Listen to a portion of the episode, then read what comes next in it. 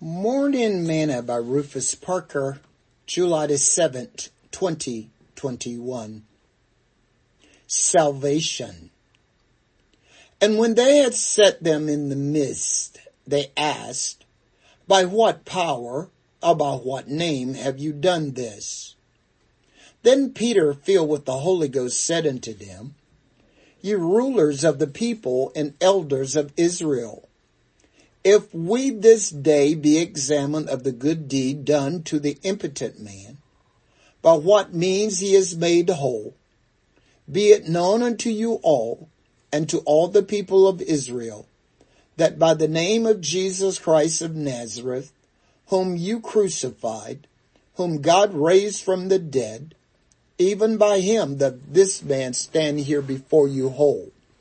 This is the stone which was set at naught of you builders, which is become the head of the corner.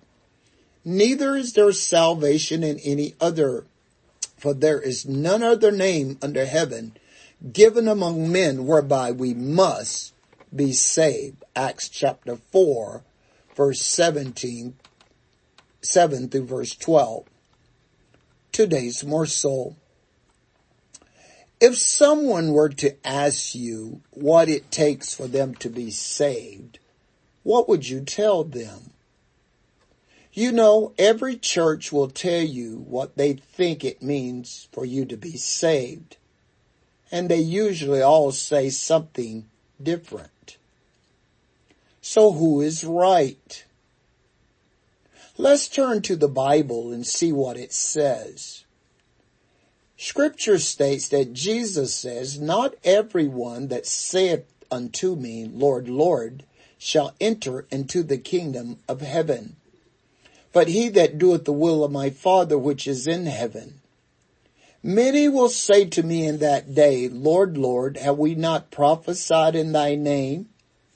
And in thy name have cast out devils, and in thy name done many wonderful works? And then I will profess unto them, I never knew you. Depart from me, ye that work iniquity." Matthew chapter 7, verse 21 through 23.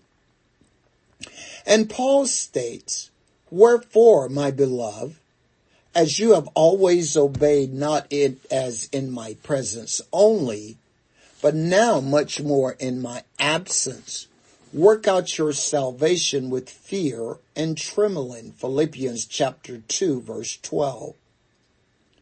In Acts chapter 16, verse 29 to 33, the jailer asked Peter, Paul, and Silas. Then he called for a light and sprang in and came trembling and fell down before Paul and Silas and brought them out and said, "Sirs, what must I do to be saved?" And they said, "Believe on the Lord Jesus Christ, and thou shalt be saved and thy house." And they spake unto him the word of the Lord, and to all that were in his house. And he took them the same hour of the night, and washed their stripes, and was baptized, he and all his straightway. Peter says, "By which also he went and preached unto the spirits in prison, which sometimes was disobedient, when once the long suffering of God waited in the days of Noah, while the ark was preparing, wherein few, that is 8 souls, were saved by water. The light figure whereunto even baptism doth also now save us, not the putting away of the filth of the flesh, but the answer of a good conscience towards God by the resurrection of Jesus Christ." 1 Peter chapter 3, verse 19 through 21. And Luke records Peter as telling the religious leaders that salvation is only in the name of Jesus Christ. So that is what the Bible says about how we must be saved. Have you taken on his name in the waters of baptism? It is the Bible way for salvation. Sing this song. I know I'm saved and I'm so glad about it. I found the joy my spirit craved. It is so real that I could never doubt it. Oh, praise the Lord, I know I'm saved. Thought for today.